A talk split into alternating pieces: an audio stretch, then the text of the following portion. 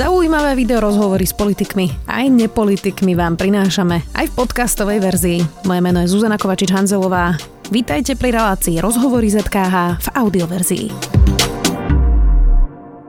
Hovorí, že slovenská veda je príliš zahľadená do seba, skúma najrozšírenejšie častice vo vesmíre neutrína, ktoré sú však stále veľkou neznámou. Tento rok sa stal výnimočným vedcom slovenskej vedy a získal ocenenie ESET Science Award. Fedor Šimkovic, jadrový fyzik z Fakulty matematiky, fyziky a informatiky Univerzity Komenského. Vítajte. Ďakujem. Pán Šimkovic, tak neutrino je záhada, ale predsa sa teda opýtam pre nás laikov, čo to teda je? Taká základná otázka. Je to elementárna častica, ktorá vznikla už na začiatku vesmíru a vzniká stále vo vesmíre. V súčasnosti máme takú manuál pre časticovú fyziku, to je štandardný model, to je široko akceptovaný model alebo teória, lepšie povedané. A ten pravde nie je dokonalý, má svoje ohraničenia, ale v rámci toho štandardného modelu by som uvidol neutrino. Tak toto je azbuka toho štandardného modelu. Mm-hmm. Tu máme kvarky U a D, tie vytvárajú protóny a neutróny, z ktorých sú tvorené jadra, de facto aj my, áno. A tu to sú hadróny a tu máme leptóny, to je elektrón, mion a tau. Tieto ďalšie stĺpce zodpovedajú ďalším generáciám. Ale to, čo my vieme, že elektróny obiehajú v obale atómu a jeho partner je práve neutrino. Je elektronové neutrino, to bolo prvýkrát objavené v 56. roku, potom je mionové, to bolo v 64. roku, to bolo na reaktore, tu na urychľovači a tiež tau neutrino, to bolo v 2002. roku.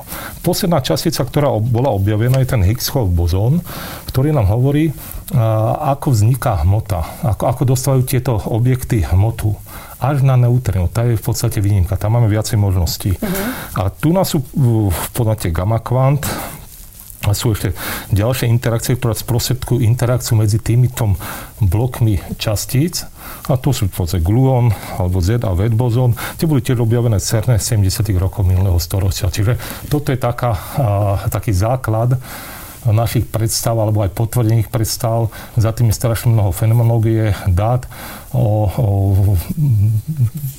o tom, čo prebieha vo svete a vo vesmíre. Tak to popisujeme cez interakciu v mikrosvete, cez interakciu týchto častíc. A teraz, aby sme to tak laicky povedali, čiže v tejto miestnosti teraz sú aj neutrína? Určite.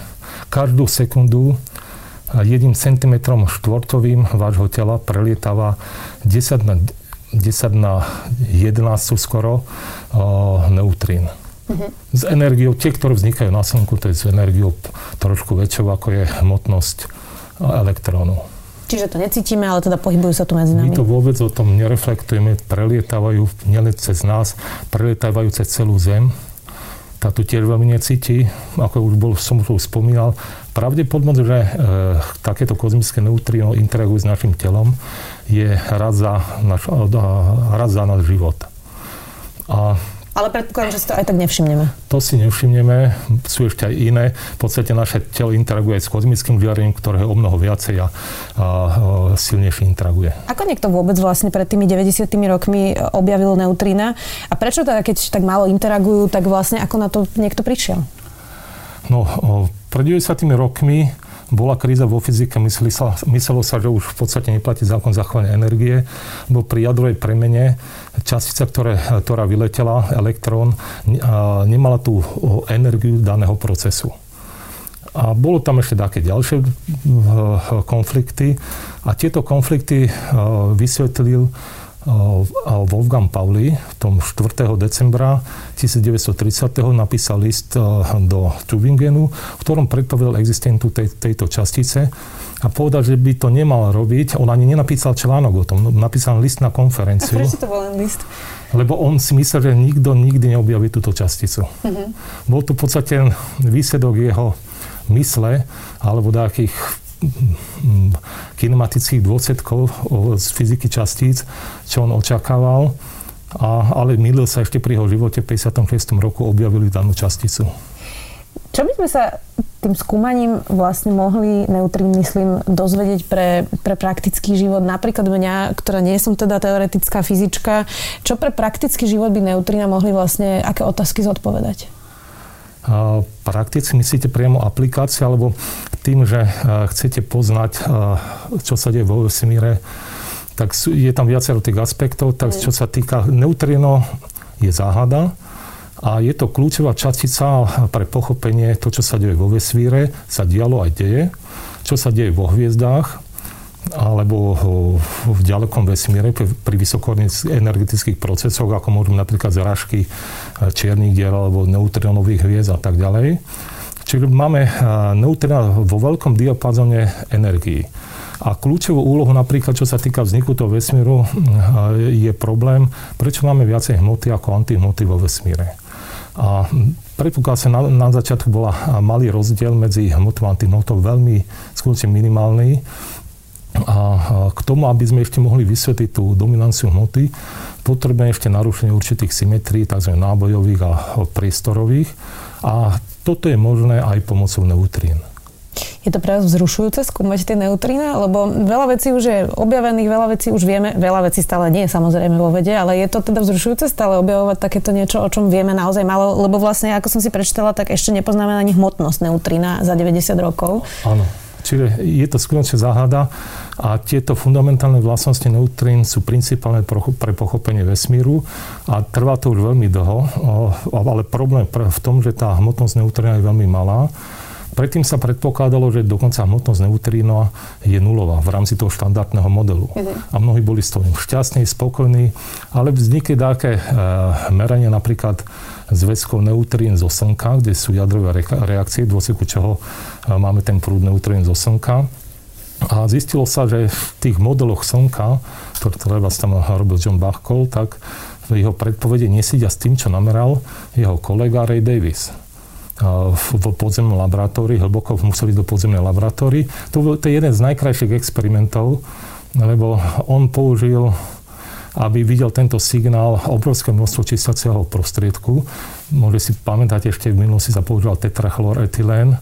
Tým, že tam veľa chlóru a on hľadal prechod z chlóru na argón a tým, že argón je Nobel gas alebo vzácny plyn, tak vedel to odseparovať pár tých atomov argónu z toho obrovského konténera, kde mali tisícky tón toho tetrachloroetylénu do susedného detektoru a tento, lebo ten argón sa rozpadal s počasom rozpadu 2 mesiacov, tak vedel zaregistrovať tieto signály. Čiže nevidíme priamo neutrino, vidíme dôsledky jeho reakcií v samotnom detektore. Ja som si prečítala, že teda vy skúmate neutrína teraz aj na jazere Baikal. Ako to tam vyzerá? Skúste nám to tak popísať, že čo sa tam vlastne deje na tom Baikale? Predpokladám, že je tam zima teda. Tak toto je ten jeden taký snímok, čo tam sa deje. Tak my budujeme detektory. Samotné detekčné prostredie je voda. Voda Baikala. A keď tam priletí neutrino z vesmíru, tak oni preletajú nielen z vesmíru, ale aj z našej atmosféry, odkiaľ vznikajú, ale tento detektor je konštruovaný tak, že chceme vidieť signál od vysokoenergetických neutrinov z vesmíru. Čiže s energiami 1000-krát alebo 10 000-krát väčšími, ako sú tie na urýchlovači v CERNe. A keď tam príde tá častica, ona môže aj mimo detektora, vytvorí napríklad príde neutrino elektronové, tak vytvorí elektrón alebo ďalšie tam častice v tej reakcii a tie pri šírení sa tým prostredím v tou vodou vytvárajú svetlo, tzv. Pomocou čerenkovského žiarenia, ktoré umožňujú určiť, odkiaľ prišlo to neutrino a podľa množstva zaregistrovaného toho svetla určiť, aké malo energiu. Bez tej vody by to nešlo? Bez tej vody by to nešlo. To je. Lebo tá reakcia vzniká na protóne, taká základná reakcia beta rozpadu, keď neutrón sa rozpadne na protón a vznikne elektrón a antineutrino. Ale to môžeme prehodiť, na začiatku dať neutrino, neutrón ide na protón a vznikne neutrón a pozitrón. Vy tam teda idete dosť do veľkej hĺbky. O akej hĺbke sa teda rozprávame? Čiže hĺbka samotná, my sme umiestnení tu na juhu Baikala, a tu je naša báza, to je tá nová budova, tam je veľa historických ešte budov a sme 4 km od pobrežia a spúšťame tie optické moduly, ktoré lapajú to svetlo do hĺbky asi 1,5 kilometra. A to sú v podstate na lánach upevnené optické moduly, vzájomne prepojené káblami a tie vytvárajú zhluk tzv. Stringov, čiže máme 8 lán, jeden v strede a 7 po kruhu. To vytvára jeden klaster a teraz tam máme už tých klasterov 7. Pravda, to ešte ďalej chceme rozširovať, aby sme vedeli zaregistrovať viacej neutrín a s vyššou energiou. A samotná inštalácia prebieha v zime, keď jazero je zamrznuté. Je tam približne metrová vrstva ľadu, po ktorej môžu prejsť aj v tank. Je to kvôli manipuláciám, že vám to pohodlne, že môžete chodiť po tej hladine, alebo dáva to nejaký zmysel aj tými teplotami? No, teplotami nie. Dáva to zmysel v tým, že je to lacné. Lebo sú ešte iné neutrinové teleskopy, každý má výhodu a nevýhodu. Napríklad v Stredozemnom mori sa buduje KM3NeT, neutrinový teleskop, a tam na to potrebujú ponorku. A to je veľmi drahé, hej. Uh-huh. A my tam prídeme, všetko rozložíme sa na povrchu jazera. Zimná expedícia je od polovici februára do polovici apríla. A priamo z toho povrchu, kde si môžeme rozložiť všetko, čo potrebujeme, aj priviesť. Napríklad tu naproti, 40 km máme bázu, tam je mesto Baikalsk a tadiaľ nám vozia všetky tie optické moduly, ktoré sú tam uskladnené, všetky ostatných materiál, ale my bývame tu na tej základni. Je to trošku idylické, hlavne tá príroda je nádherná. No to som sa práve chcela spýtať, že v čom je iné robiť ten výskum v nejakom labáku alebo v kancelárii a v čom je iné chodiť takto na Baikal?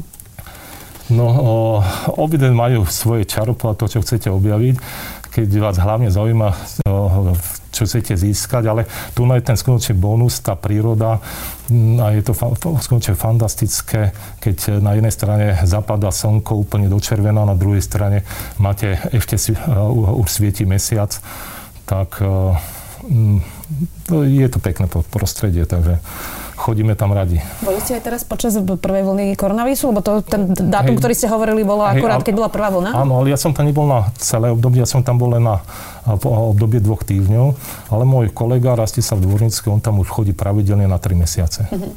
Tam predpokladám, že korona asi úplne na odlahlom mieste. Vtedy to začalo, ja som tam bol a kvôli tomu som de facto potom musel zostať ešte, lebo som medzinárodnou musel v Dubne a som až do augusta trčal v Dubne, kým bolo možné sa vrátiť. Jasné, letiska boli zatvorené. Ja som si pozerala, že vy máte medzinárodný tím mladých vedcov. V čom sú mladí vedci? Možno tí konkrétne vaši iní ako vaša generácia. Vidíte tam nejaký posun, nejaký rozdiel? No, je tam určitý rozdiel.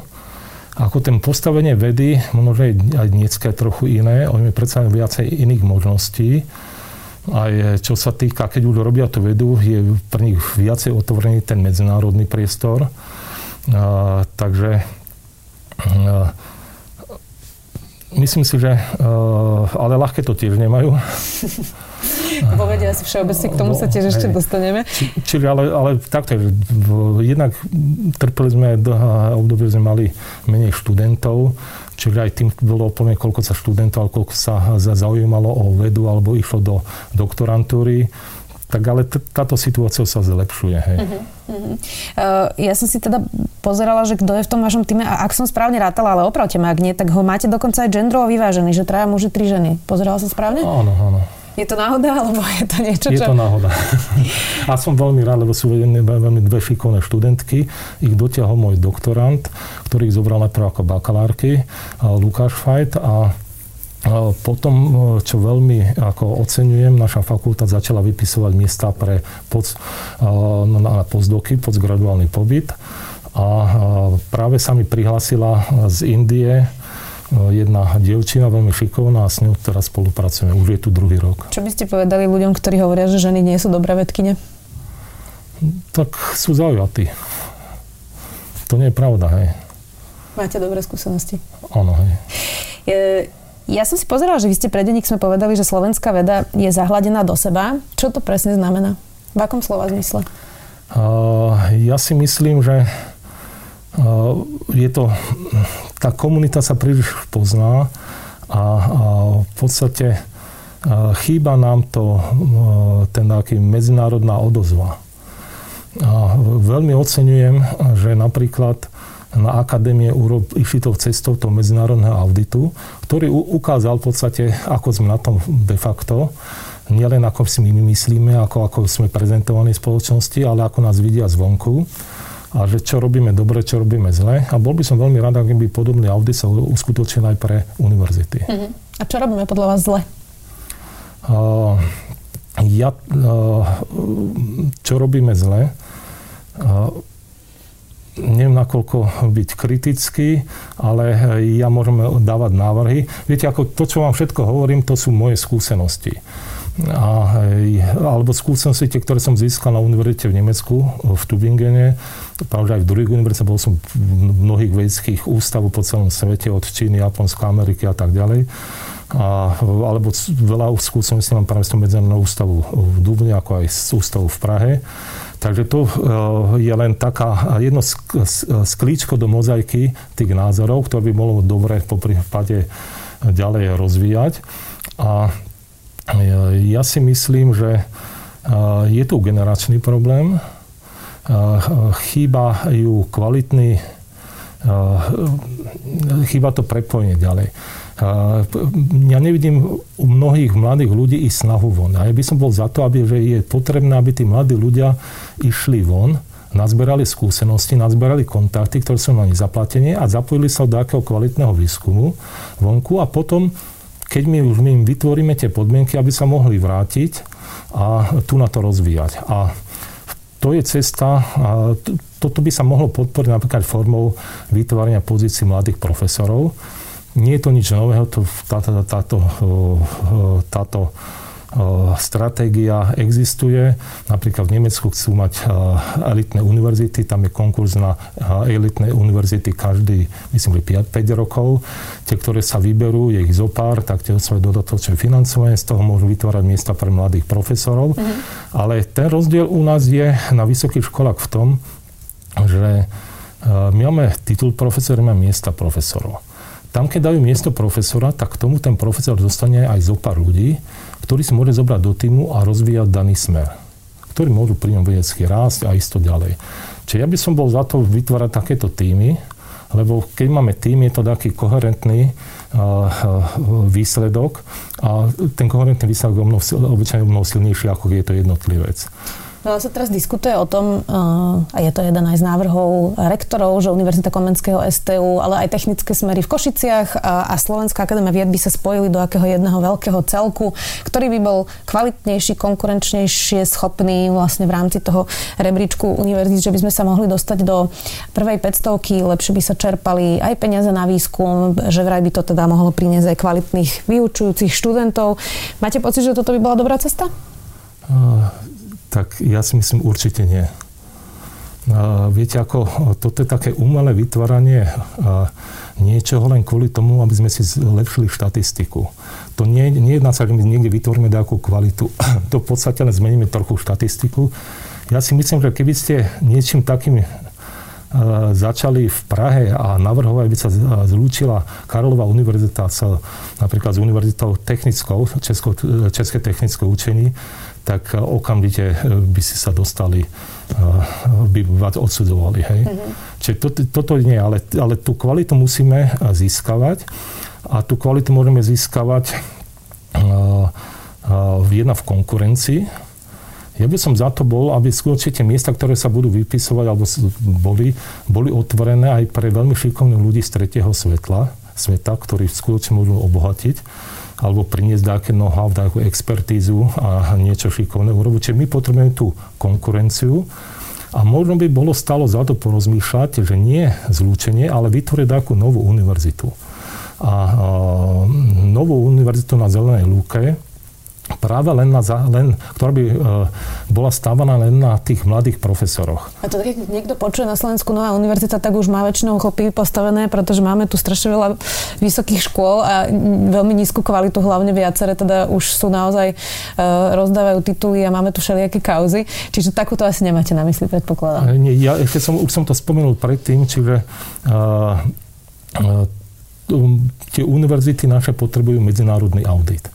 Ti by rozhodli, čo stojí za to, čo máme zatvoriť. Tým by sa ušetrili prostriedky a vytvorilo sa niečo, čo je zadefinované, že potrebujeme v našej spoločnosti, potrebujeme rozvíjať dané smery, nemáme na to súčasné kapacity a tam by sa vypísali miesta, zobrali sa z celého sveta tí takí šikovní mladí ľudia, a ktorí by to rozvíjali, dali im vedecké týmy, aby sa to rozbehlo. Mne sa to javí ako, viete, takto vznikali univerzity v 60. rokoch. Aj u nás vznikalo mnoho univerzity, ale aj v Nemecku 60. rokov, u nás tých 90. rokov a tak ďalej. Ale stále je pocit, alebo je žiadaná tá kvalita.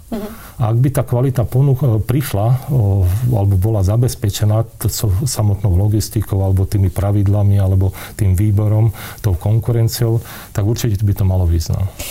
Máte pocit, že veda zažíva teraz počas pandémie koronavírusu nejakú obrodu? Že ľudia viacej začali sledovať vedcov, viacej im začali dôverovať, viacej si začali možno vážiť?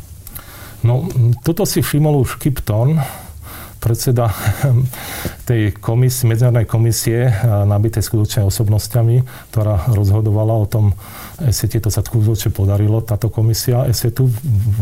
ESET Science Award. ESET Science Award, hej, to je veľmi dobrý moment. A on už vtedy sám spomenul, že v podstate aj u nás počúvajú politici vedcov. Aspoň sa to mení v tom zmysle, že začali sme nosiť rúška, takéto sme tú prvú vlnu sme takým spôsobom zvládli a teraz sme tiež videli, napríklad pani prezidentka sa radí s vedcami a ľudia chcú počúvať vedcov a ich názor. A je jasné, že tieto problémy v súčasnosti alebo tých krízových situácií môžeme vyriešiť len pomocou vedy. Videli sme, že viacerí sa stali možno aj hviezdami, že sú teraz viacej na výslení. Nie je to ale aj to, že trochu by viac vedci mohli komunikovať s verejnosťou, že by nemali byť zatvorení len v tých labákoch a robiť si síce krásne, ale teda svoje vlastné projekty, ale že by mali viacej komunikovať aj s verejnosťou? To tiež, a o to sa aj snažíme, v podstate aj na tých univerzitách snažíme sa viacej hlavne osloviť tie gymnázie, alebo aby ľudia išli študovať a sa zapájali do vedy. A tá prezentácia toho výskumu by mohla byť, ale ešte jeden z tých problémov našej vedy, keď sa k tomu vrátim späť, je určite aj to financovanie. Čiže keď napríklad v našich grantových agentúrach prejde len, neviem koľko, 10% veľmi dobrých projektov, tak je to nedostatočné. Hej. Čiže to je, ja som poukazujem nedostatočné financovanie. Ja si myslím, že aspoň tých 30% z tých podaných žiadostí by malo určite prejsť. Sú to fakt mnohé kvalitné, nedostali financovanie a my musíme tú našu vedu trošku zohriať a môžeme ju zohriať tými aktivitami a tie aktivity bez toho financovania nemáme. Rozumiem. Jedna vec je ale tá obroda vedy počas pandémie a druhá vec je, že časť ľudí práve naopak verí šialeným konšpiráciám. Ako sa pozeráte na to, že časť populácie a dokonca až tretina učiteľov na základných školách verí, že napríklad vakcinácia je príprava na čipovanie a rôzne iné šialené teórie? Tak ja sa priznám, že ja nie som na Facebooku, ku mňa sa tie hoaxy veľmi nedostávajú. Ja to ako sprosvedkovanie cez tie, keď sa okomentuje, sa k tomu dostávam, tak neviem konkrétne, čo bolo povedané a ako. Ale to je úplne prirodzené, že v takej krízovej dobe vznikajú takéto javy. To bolo aj predtým. Zoberte si napríklad v 10 rokoch, vtedy som bol v medzinárodnom ústave v Dubne, tak tam boli napríklad vystúpenia Kašpírovského, ktorý cez televíziu liečil milióny ľudí a ľudia tomu verili. Hej. Čiže ľudia sú hlavne v tých krízových obdobiach náchylní uveriť aj mnohým nepravdám, i keď takéto veci sa dajú v podstate jednoducho vedecky vylúčiť. Hej. Keď postavíte vedca pre takýto problém, tak on vám nájde mnoho otázok, ktoré alebo aj konzekvencií, ktoré vylúčujú v podstate tie hoaxy. Napríklad čipy vo vakcínach. Áno. Záverečná otázka. Získali ste teda teraz ocenenie výnimočného vedca slovenskej vedy. Máte naozaj krásne projekty. Čo by ste tak chceli za najbližších 10 rokov dosiahnuť? Niektorí pri skúmaní neutrín majú Nobelové ceny. Toto je cesta. Viete čo? S tými Nobelovými cenami tam boli 4 za neutrína, určite budú aj ďalšie, lebo sú to fundamentálne problémy. Aspoň by povedal také 3 problémy, ktoré s tým súvisia. Možno aj tie tri experimenty, do ktorých sme začlenení, majú potenciál získať tú Nobelovú cenu, ale my v nich nehráme dôležitú úlohu, lebo my ani sa veľmi nezúčastňujeme toho financovania. To samotné buď, keď sme v tom medzinárodnom ústave, ten Baikal, tak nefinancovaný z prostriedkov celého ústavu. Mm-hmm. Keď sme v experimente Juno, ktorý skúma neutronové oscilácie, tak to je hlavne Číňania to financujú, ale potrebujú naše expertízy, hej. Mm-hmm. Alebo keď sme v tom podzemnom laboratóriu Modan, tak tam je, keď sa objaví ten proces bez neutronového beta rozpadu, tak za to bude Nobelová cena, to rozhodne. Tak tam tiež prispievame, ale len čiastočne. Čiže toto je otázka tých objavov teraz hlavne, povedal by som, v rámci tých experimentov bude. A pravda, že na začiatku boli aké myšlienky. Mnohým tom vyšlo, prišli k týmto povedal by som, fenoménom na základe matematiky alebo matematických rovníc. Aj tá možnosť toho bezneutrón dvojitého beta rozpadu. To vyšlo z matematických rovní. Ľudia to predpovedali, ale ešte niekedy v 37. roku. Mm-hmm. Čiže toto sa ťahá v neutrónovej fyzike strašne dlho, je to dlhé obdobie. A čo ja by som chcel, tak ja mám stále takú, ja som blízko experimentu a snažím sa využiť všetky dáta, ktoré sa tam získajú. A ľudia obyčajne myslia jedným smerom a ja by som skúmam to využiť na iné také efekty na skúmanie iných vecí zaujímavých a tie môžu priniesť niečo neočakávané. Tak chcel by som niečo neočakávané nájsť aj so svojimi mladými kolegami. No a bol by som rád, keby sa mi podarilo vybudovať úspešný vedecký tím na našej fakulte v rámci neutronovej fyziky, pretože teraz je skutočný boom neutronovej fyziky po celom svete. Tým, že je to aj naháňanie z toho bezneutrónového dvojitého beta rozpadu, tam Čína postavila obrovské najhlbšie podzemné laboratórium vo svete. V Japonsku sú tie podzemné laboratória. Tieto v Amerike sú, všetci budujú tieto experimenty, alebo už je teraz sa ukáže, že by sme mohli blízko objavu. I keď, kto vie, ono ani neexistuje. No, je to, viete, a to sú experimenty rádovo teraz okolo koľko 100 miliónov eur, hej. Čiže nie je to nič lacného a to môžu pripravené bohaté štáty a v rámci veľkých medzinárodných kolaborácií. No ale ja zostanem ešte pri tom, že moja hlavná téma je ja som teoretický fyzik, čiže využívam ten aparát teórie pola alebo časticovej jadrovej fyziky na skúmanie všetkých tých procesov, lebo tie fundamentálne vlastnosti neutrón môžeme určiť len pomocou atomového jadra, čo je skutočne laboratórium na štúdium takýchto vlastností alebo aj interakcií. Je to niečo unikátne. Tak držíme vám palce, aby ste našli aj ten neočakávaný objav. Držíme vám palce a gratulujeme ešte teraz k oceneniu ESET Science Award. Dnes bol Fedor Šimkovic, jadrový fyzik z Fakulty matematiky a fyziky a informatiky Univerzity Komenského. Ďakujem. Ďakujem veľmi pekne. Počúvali ste podcastovú verziu relácie Rozhovory ZKH. Už tradične nás nájdete na streamovacích službách, vo vašich domácich asistentoch, na Sme.sk, v sekcii Sme video a samozrejme aj na našom YouTubeovom kanáli Denníka Sme. Ďakujeme.